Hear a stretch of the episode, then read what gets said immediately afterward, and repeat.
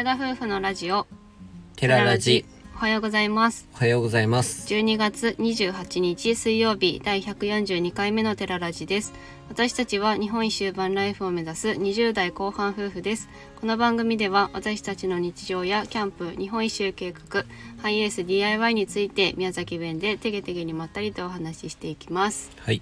本日は現在のことについてご報告の回ですまあ単純に思ったこととかもいろいろお話できたらなというふうに思ってます、はい私たちは今佐賀県の方に来ておりまして、うん。えっ、と何泊かな？3泊ぐらいかな？車中泊とキャンプとして旅をしている最中でございます。はい。旅というわけではないんですが、まあ、年末のちょっとした行事事として楽しんでおるところです、あとあの YouTube の方をしてるんですけど1000人を達成しましたので、うん。そのお祝い記念としてっていうのも含めて今回遠くに来ております。はい。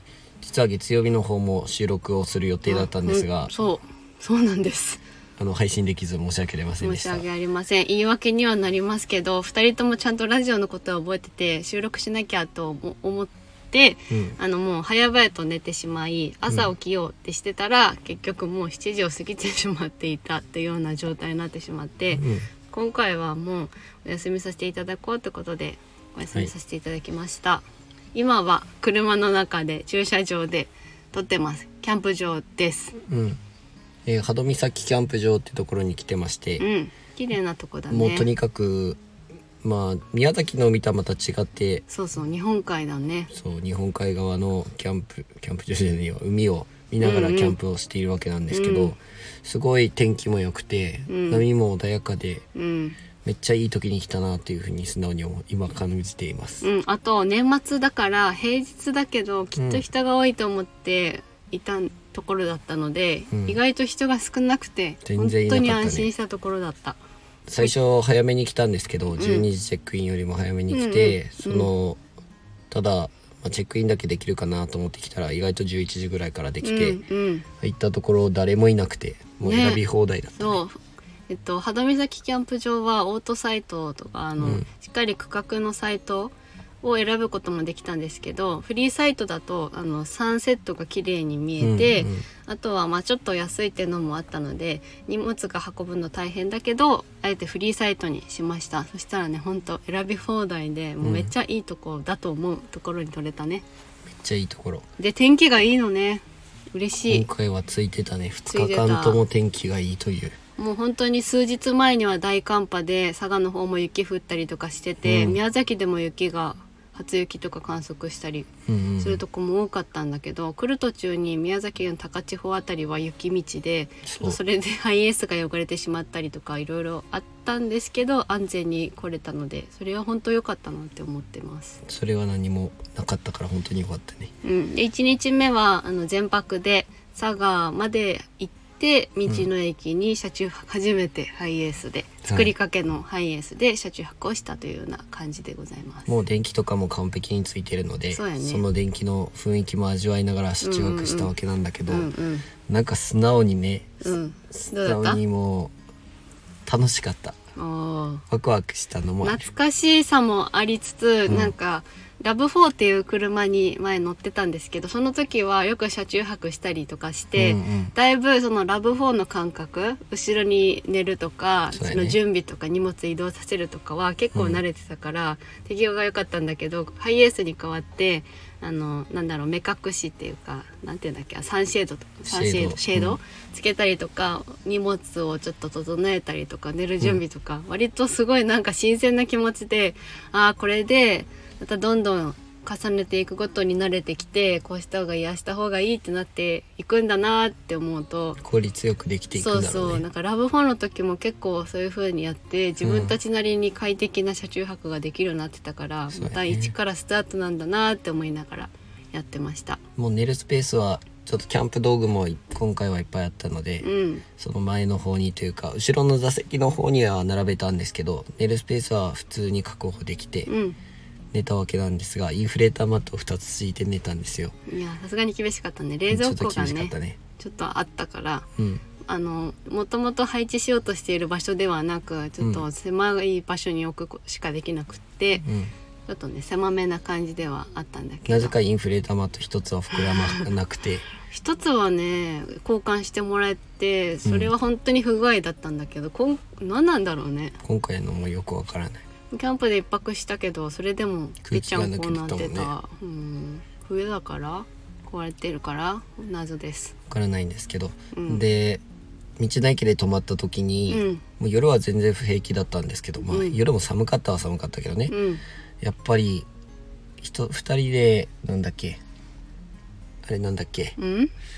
上にかぶったやつ。あシュラフあシュラフシュラフ、うんうん。シュラフをかぶってうん。一、つのやつをかぶって広げて、ね、シュラフを広げて寝たわけなんですけど、うん掛け布団みたいにしてね。うん、毛布をつけずに寝たらさすがに寒くて、うん。で網がちょうどね女の子の日だったよはいねそそれで余計眠れなかったみたいで、うん。まあ、俺は何回も何回も起きたけど意外と起きた時にはすっきりしてた、ああそうなんだ。うん、全然きついって感じじゃなかった。あの声がねかなり元に戻ってるんですけど最近風邪をこじらせてあの風邪ひいたプラス、うん。声を出す出したおかげで声が飛んでったんですけど咳がね、うん。結構まだちょっと出てたのがきつそうだなと思いつつ私は一緒に寝てたけど私はもう本当に眠れないお腹痛いとかじゃなかったんだけど、なんでか眠れなくってうん。で腰回りっていうのあのぱ冷気がね入ってくるのがあるなって思って今あえてベッドキットの方を作らずに、うん。単純に下の床荷物置きになるような床にインフレ玉と敷いて寝たので、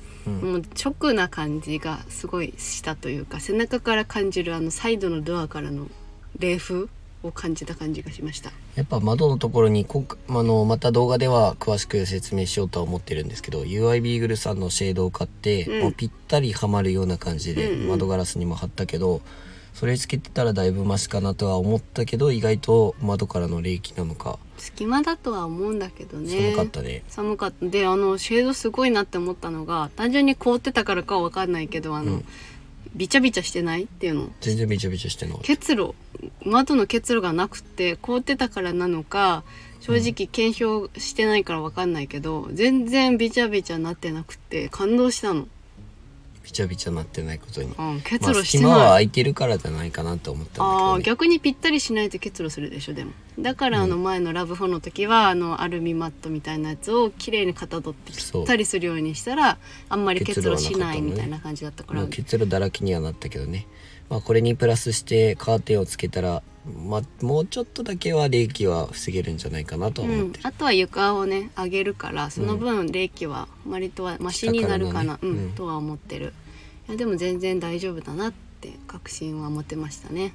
まあだいぶハイエースも部屋になっているのでその生活する分には快適やなとは思ったけど、うん。荷物を本当に精選せんと難しいってはいうのはよく分かった、そうだすそうだす、そうですよね。そうだすこれにプラスしてロードバイクも乗せるから余計に厳しいですよね。はい。まさとくんをううならせることになるだろうなと思いながらね、うん。まあでも楽しく旅旅っていうかできてる。今回の旅。うんまあ、今回キャンプ場の方も楽しみながらゆっくりしながらうん。やっているわけなんですけど、うん。まあこれをね2人でやりながら感じてたのは、うん。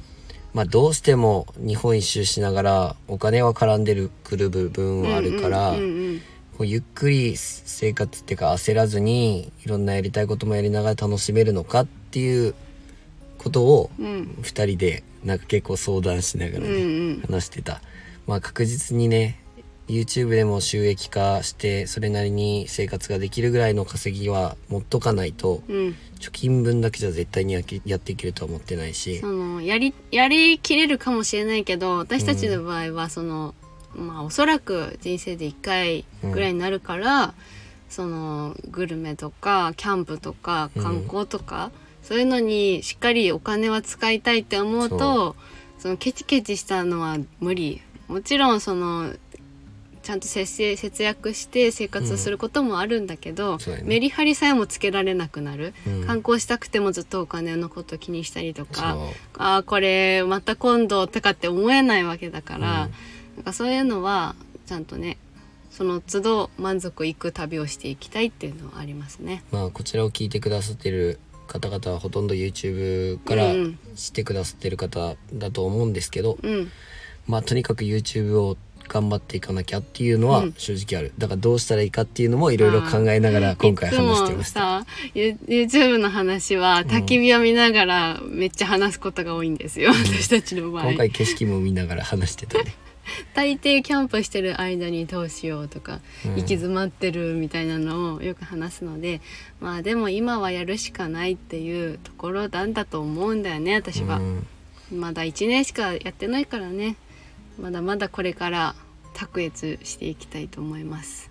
なんかね他にはないような自分たちらしい動画を作っていくしかないなとは思ってうんます、うんでまあ皆さんにね癒しですとか楽しませてもらってますみたいなうん。コメントとかお声をいただくのがやっぱ一番の励みだしうん。私たちの何気ない会話とかやり取りぐらいしか今はお届けできないけど、まあ、なんかああ寺田夫婦の動画とかラジオだったらこれが聞けるこれが見れるみたいな何かがあるといいなと思いそれを探しながら生活とか旅とかしていきたいなって改めて思った次第でございます。はいそういったのも考えた旅になりました。はい、まだえっとあと2日ぐらいは残ってるので、まあ久しぶりの2人のじ旅っていうか旅行も楽しみつつ、うんキャンプもまだありますので楽しみつつやりたいと思います。一応2022最後のラジオは金曜日までしようかなって思ってるので、その時はあの無事帰ってきましたみたいな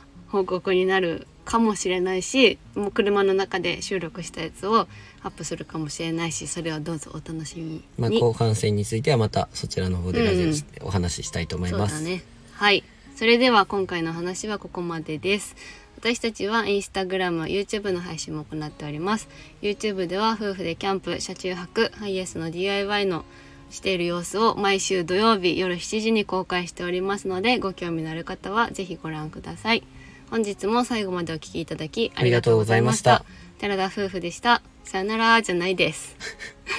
それ YouTube です皆さんいってらっしゃい。いってらっしゃい。皆さん良い週末年末を。良い年末を